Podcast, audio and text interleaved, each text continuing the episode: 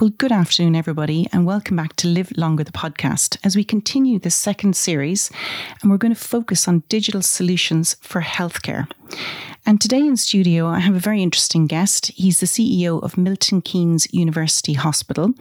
He has brought a number of innovative changes to the hospital, and it is now a university hospital in collaboration with the University of Buckingham. He's a digital pioneer himself. He believes in technology as the way forward to enable and empower our clinicians and our workforce. So join me in a warm welcome with Professor Joe Harrison. Joe, you're very welcome. Hi, Millie. Nice to talk to you today. Well, lovely to have you here. And now, clearly, the pandemic has brought massive stress on the N H S, and with it, changes. And we've all had to embrace a new way of working and embrace digital technology. But is this here to stay? You know, are we going to go back to our old ways where we're hesitant to embrace the digital world? What do you think, Joe? I think a lot of the really good innovations must be here to stay for the benefit of our patients and the clinical teams. There's an there's an and in there as well, which is that we saw during the first wave of the pandemic that actually in some areas health inequalities were exacerbated because of the overuse of digital technology. Mm. So we in the N H S and health health and care system have got to make sure that we find the right balance between using technology and also engaging with our users, our patients, our clients, to make sure that we don't inadvertently exclude anybody from, from accessing.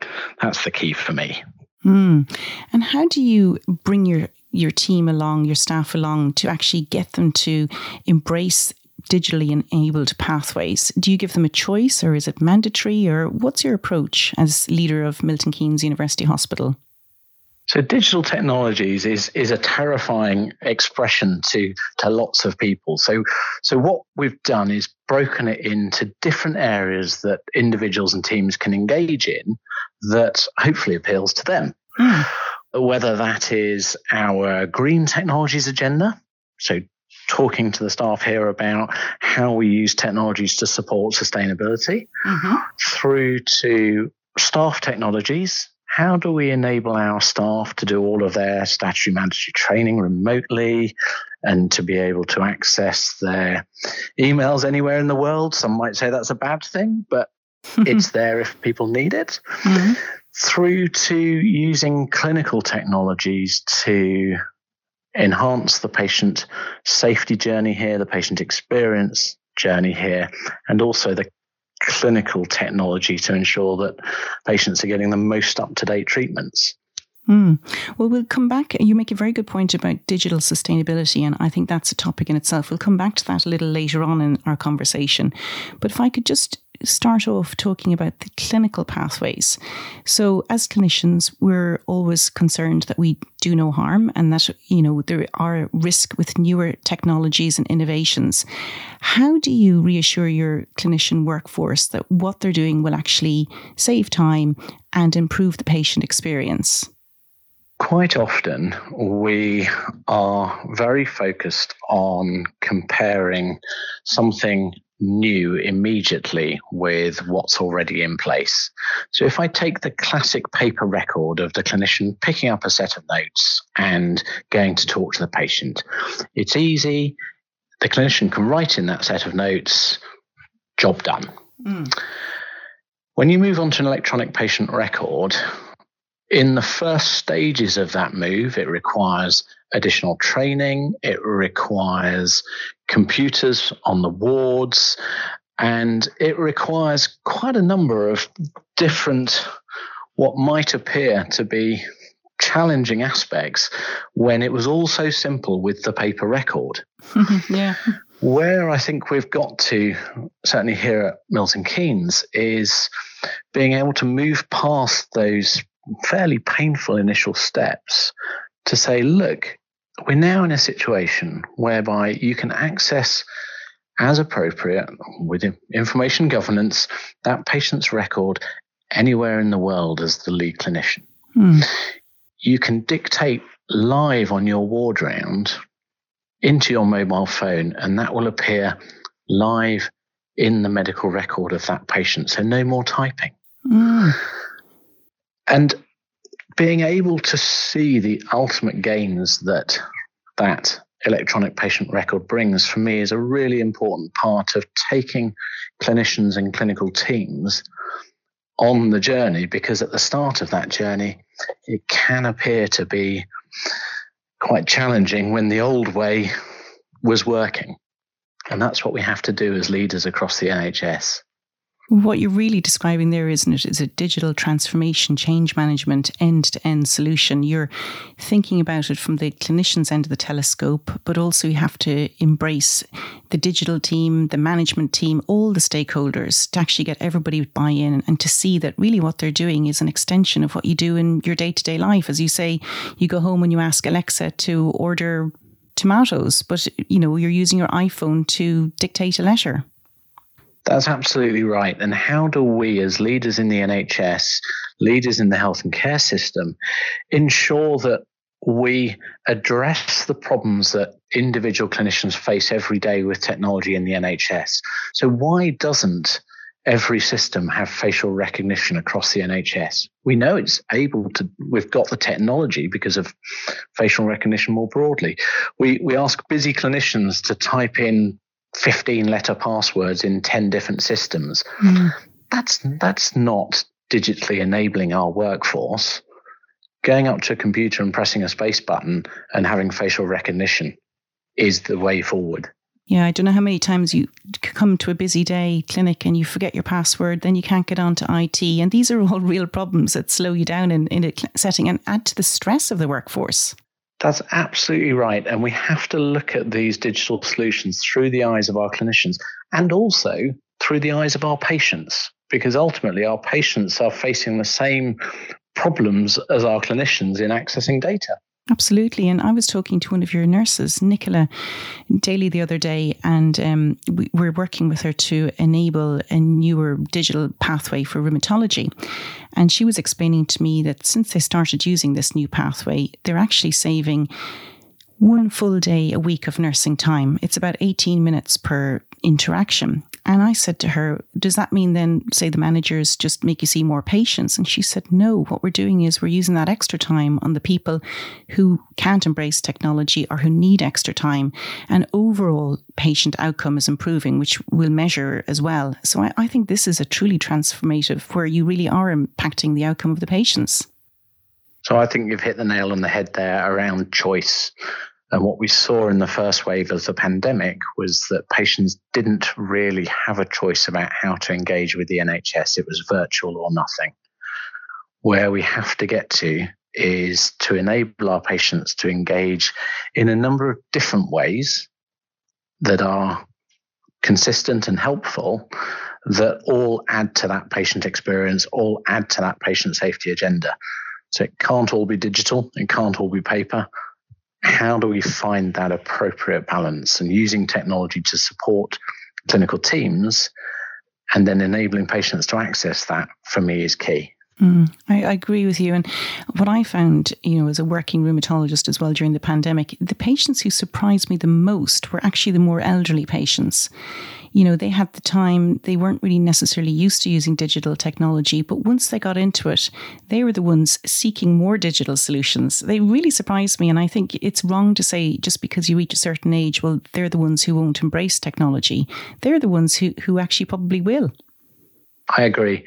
And to be able to provide patients with the relevant, appropriate information is incredibly powerful to support people to manage their own care and to be able to get involved in care in the way that breaks down the the normal master-servant relationship, if mm. I can put it that way, mm. between consultant and patient, into one of a more informed dialogue that ultimately will help the patient with their outcomes.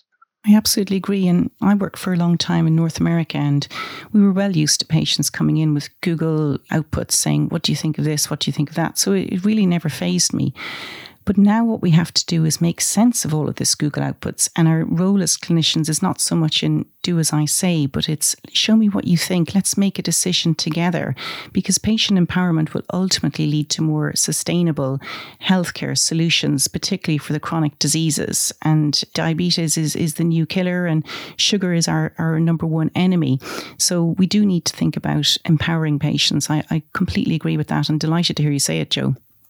The interesting thing for me is, how do we use technology to enable our patients to see their information from secondary and tertiary care? Primary care do it brilliantly. How do we enable secondary care and tertiary care providers to give patients live information to their data so they can truly engage in some of the most complex health challenges that they face? And that for me is the holy grail. It really is. It's so important for people to engage, to have that information at their fingertips. And as you rightly say, to be able to then navigate the appropriate internet sites that are educational and informative and not scary, to get the best outcomes for those individuals. And, mm. and we're not far away from that now. Mm, but if I gave you a magic wand now, Joe, and you could shake it, what would you do, or what would you wish for in order to have that dream come true? That's a great question. The, the single biggest thing that I want to do is change and empower the patient to take ownership of their healthcare. And in my mind, the only way that we can do that is to give patients direct access to their information immediately, and an appropriate safety net around them. There'll be lots of people listening who will say, well, if it's a scan that comes through, um, the patient has cancer, surely somebody needs to be there to hold the patient's hand to tell them the bad news. They shouldn't be able to access that result live. My counter argument is twofold. One is, every year, the N H S loses patients in its system who later present with a much worse diagnosis and prognosis because we've lost them. Mm. And that would be avoided if you were reading something on screen that told you there was a problem. You would make sure you got in touch with the hospital. Mm. And the second area for me is, actually, if I know that I've got a poor outcome from a diagnostic test and I'm going to the hospital, I want to have prepared myself, bring somebody with me, and be able to ask questions and have a proper conversation. I don't want to turn up thinking that perhaps everything's okay, to then be completely sideswiped by a potentially life-ending prognosis. So, so for me, giving patients live access to their data in the same way that individuals have it in so many other walks of life, I think for me is critical to genuinely engaging our population in the management of their health. Mm, it's a bit like accessing your bank account, isn't it? You know, the banks don't say your balance is X and sorry, you're overdrawn and we're stopping the service. They let you see your accounts year on year, month on month, day on day. That's exactly right. Nobody could carry out sensible financial management of their affairs if they had to write to the bank every time they wanted a balance. People would find themselves in all sorts of difficulties. The same for me is the case for health. And as I say, primary care do it brilliantly. There are other parts of the N H S that really does have to open its doors and stop talking about co-creating care with its patients and do it properly by giving individuals' information to enable that to happen. Mm. Perhaps the banking example, I, I know it's a good illustration. It's an oversimplification because people are naturally worried about their health, often more worried than they are about their financial health. And I think you've mentioned it, and, and I just want to really bring it out to the fore that in giving them access to live information, wouldn't it be nice at the same time if the system could also send some supporting educational materials? So let's say the patient finds out they're at risk of cancer, then information about who to see, next steps, what this means, to be given alongside this will allay some of the anxiety, because in medicine as a clinician, we always want to do no harm. And creating anxiety can cause harm for our patients. So I think it needs to be really thought through with multiple stakeholders before this, you know, finally reaches a solution. You're right. And I think there are probably two things there. One is that we tend to discount the anxiety of the nine out of ten patients who have to wait for a for an all clear by the time they get to the clinic. And actually they suffer maybe not as high levels, almost certainly not as high levels of anxiety as the one individual that that has got a, a poor outcome. But nevertheless, there is a significant group of patients that suffer anxiety waiting for good results. Mm. And I think the other thing is every day people will look at Twitter and Facebook and social media, and and adverts will appear about things that they have been talking about. And so there, we know the technology is available to guide patients to appropriate websites because private sector companies are already using it through the medium of advertising to get individuals to the place where they want them. So I agree it has to be well thought through. And as always, the technology is already there. It's how the N H S, how the health and care system uses it and adapts it to get the best outcome. And also planning. I mean, data analytics will be very helpful. You know, the project around your area with Arden Glen, where they profiled and segmented the population into twelve areas of disease morbidities, that could be very useful data so that you can actually proactively target educating the patients in these segmented areas so that it doesn't come as a shock and they can be more proactive about their own health and well-being, because the motivation really has to come from within, and everybody's has a different way of motivating themselves to want to be well. And one way will be getting a scary result. Another way will be knowing, oh gosh, I'm at risk of that because of my family background, whatever it could be. So educating on the preventative side as well as the, you know, reactive side. The more money than an investment that we can put in to keeping people healthy, the better. And that proactive view of where we know we have issues with our population and how we then actively go and seek to resolve those is one area of the National Health Service that has been poorly supported despite lots of people's best efforts over multiple years. And so anything that we can do to use digital innovations to get the relevant data analytics to support health interventions, the better. And there is a great opportunity there. We we we see it working in other parts of the globe, and we we need to get onto that as quickly as we possibly can. What would you say is the standout other part of the globe that you would like to model us moving forward on? So we see some brilliant work going on in Israel mm. in both the development and implementation of health technologies and also the way that the user is engaged in the management of their health record and health data. So that that uh, that country in particular has got a very, very good digital baseline to support the delivery of health and care. I think we see other other parts of the globe, be it Singapore, who are investing significantly in health management and disease prevention. Uh, and there's lots of work going on with their government about how do we support our population to stay healthy through the use of digital technology. Has to be something that that we learn from and implement as and when it comes to fruition. So I think there's there, there are some great examples. We don't have to be at the cutting edge the whole time. I think we can, like any good technologies, we can borrow great ideas from elsewhere, and we can we can use the technologies that have been invented elsewhere. Absolutely. And I mean, Israel, just for bringing this down to a very layman's world, look how good they did on their initial vaccine rollout. And that most likely was probably because they were digitally very sophisticated and they could scale up. Do you think? Absolutely that. No, no question. And the amount of investment they put into their digital tech is is superb.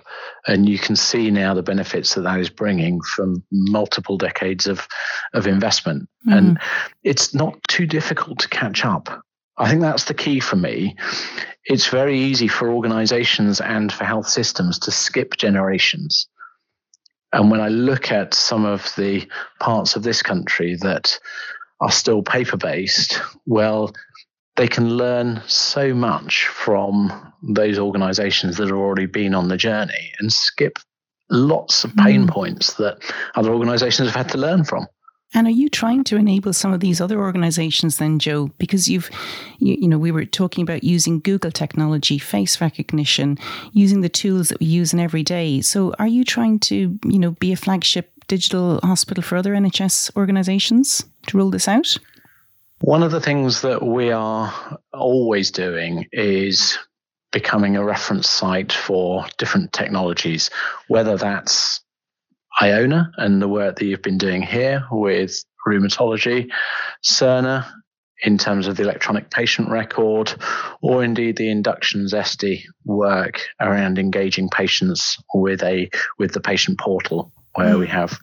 That's a great example of where we've got one hundred ten thousand patients using our portal to manage their care interaction with the hospital, and not a single patient has been trained. Mm, interesting. It's that technology that we need to get across the N H S, where it's intuitive, it's simple, and it's engaging mm. in every part of the digital tech agenda. Mm, and I think then if you demonstrate proof of concept, it's working. You can demonstrate cost savings, time savings, improved staff and patient well-being. Then it'll be easier for the people who are slower to adopt, to adopt newer ways. We saw it in the pandemic. I interviewed Professor Luke Howard at the Hammersmith just last week, and he was explaining how this was evidence-free base in COVID, but one trust would develop a policy and then other trusts would adopt that. So I think there can be a, a domino effect here when you do things well. Uh, that's right. The, the N H S has had a relatively low risk appetite for technology in a lot of its areas. What we're seeing now is organisations, whether it's Milton Keynes or in other parts of the country, saying, actually, we will take the risk on that because we can see the benefit of it. Mm. And then being able to be an exemplar site and demonstrate to other organisations that actually, if Milton Keynes can do it, it's not a big teaching hospital. It's a standard district general hospital like so many hospitals in the country. Then everywhere can do it. And I think that's a really important message as well. Yeah, and to have local advocates like yourself, but also the people like Nicola, you know, the nurse practitioner rheumatology, who are actually using it on the ground. And and I've worked at Guy's, and Ian Abbs, your C E O counterpart there, is incredibly supportive and facilitatory towards his clinicians who want to innovate. And one of my colleagues, Toby Groot, who's the clinical director there, he's constantly trying out new services, et cetera. So you need people who are interested in this, who can bring the slow adopters along. And that's what you're kind of explaining here in very simple terms for people, that this wave is not going to pass. It's going to continue, is what I'm hearing.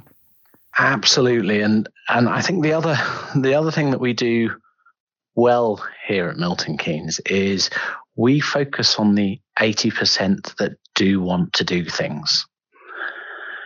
As an N H S, we have quite often focused on the twenty percent that are in the very difficult category.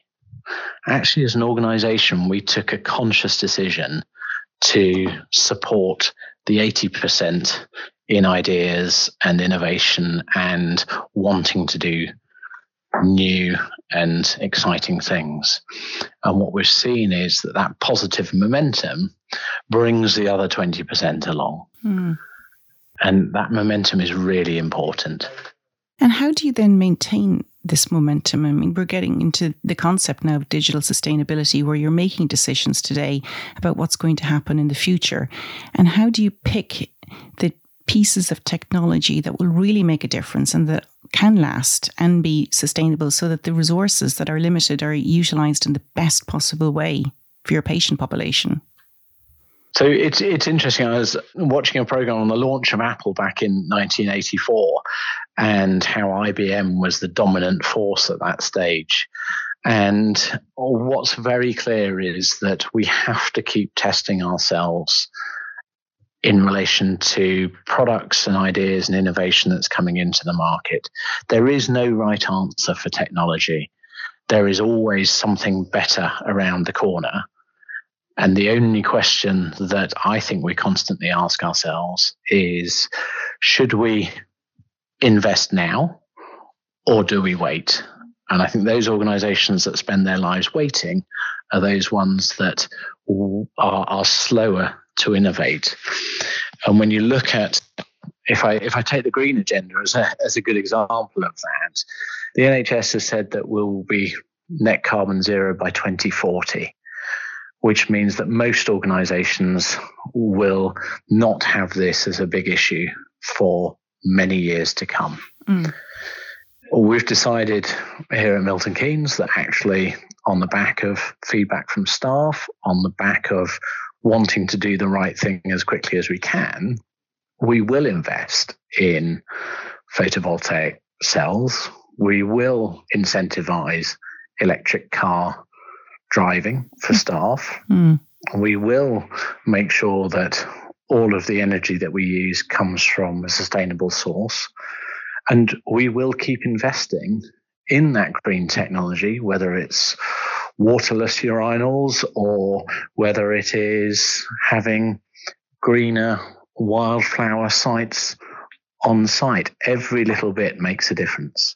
Mm. And again, for me, that comes back to the momentum of getting things going, keeping things moving so that everybody can jump on board. Mm, and I think, you know, you've rightly pointed out the important part that the planet plays in sustainability and the people getting everybody on board in a sustainable fashion and the profits, because, you know, we have to look after the triple bottom line. If the N H S falls down financially, then none of this will work. So I think when I think of digital sustainability, I, I have to think of it in terms of the people, the planet and the profits and how we're going to be addressing sustainable solutions in all of those domains, not just in green or not just in people, but in, in all three strands coming together. And when we look at what we are doing in our own lives around simple things such as the use of paper, mm. actually most most people now don't have big files full of paper at home. They've got rid of them and they do things electronically.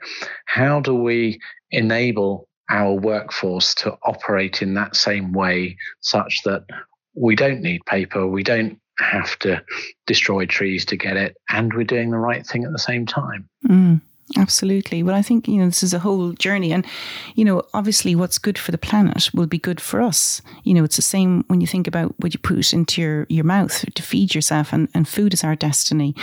And so that takes me to, you know, how do you manage your own well-being? Because this is a huge agenda. You're you're planning on really digitizing Milton Keynes, leading the field for the N H S. And this is a huge responsibility on your shoulders, Joe. So what, what do you do to keep yourself well? Well, the first thing I should have said probably at the start of the interview is that I'm a complete technology Luddite. So it's not that I'm capable of using technology particularly well in my own life. Um, I am lucky enough to have twelve-year-old twins that are more digitally savvy than I am already. Yeah. And they keep me absolutely grounded, both in terms of what I think is the right thing that we should be doing in terms of healthcare, because they are users of the N H S and they ask really annoying questions like, why can't I see my information um, as twelve-year-olds? So they ask great probing questions, mm-hmm. which I have to answer appropriately. And they also run me ragged doing exciting things out and about at the weekends. To keep you and, fit. Uh, I think exactly, exactly. Mm. And and so one of the one of the big agendas that we know we have to tackle and make sure we tackle as a health and care system is the potential harmful impacts of technology on the generations that come through. Mm. Be that the impact of social media, be that the impact of physical issues on posture, being at computer screens all the time. How do we adapt the care and the support that we give individuals to make sure that technology doesn't become a burden? Mm. Mm, and we probably need to invest in research and development around that. I know that, you know, when I spoke to Ian Abbs before, that was his thing. We need to look at digital working ways and find the evidence base and innovate around that based on the evidence. Absolutely. And uh, don't get me wrong, the opportunity to enable a workforce to work more flexibly mm. using technology is fantastic. So there are, as always with these matters, positives and negatives, and it's important that we don't swing from one side of the pendulum to the other. Mm. Well, I think what I'm hearing from you is that, you know, this this wave is here. It's benefiting clinicians. You know, we're all enjoying having a hybrid working way, and as the technology improves and makes our lives easier, not harder, that will ultimately translate into a better experience for the patients. But I'm also hearing and seeing in my own practice that patient empowerment is really the holy grail and is the key to all this, which is partially why I called my company Iona, because it's about owning your own health care journey. And, and that's a really important thing, I think, for living a longer, healthier life, is having the motivation from within and being empowered. But I'm also hearing that if the leadership in the individual hospital trust is strong and is willing to engage with all the stakeholders, that a really good, sustainable digital solution can be implemented that will ultimately benefit not just the patients now, but also the, the health of the population that you serve. So I think this has been a really informative discussion, Joe, and I want to thank you so much for coming on, on the show today. Thank you. Thank you, Millie. It's been a pleasure to talk to you. Thank you. And thank you to all my listeners for tuning in. And if you enjoyed this as much as I did, please feel free to leave us a review on Apple Podcasts, or you can always drop us a line on hello at Live Longer, the podcast. And next week, we'll be releasing the interview with Nicola, who's a nurse working Milton Keynes, to hear about her transformative digital journey and all the amazing things that she's doing for her patients. So tune in next week. Thanks for listening.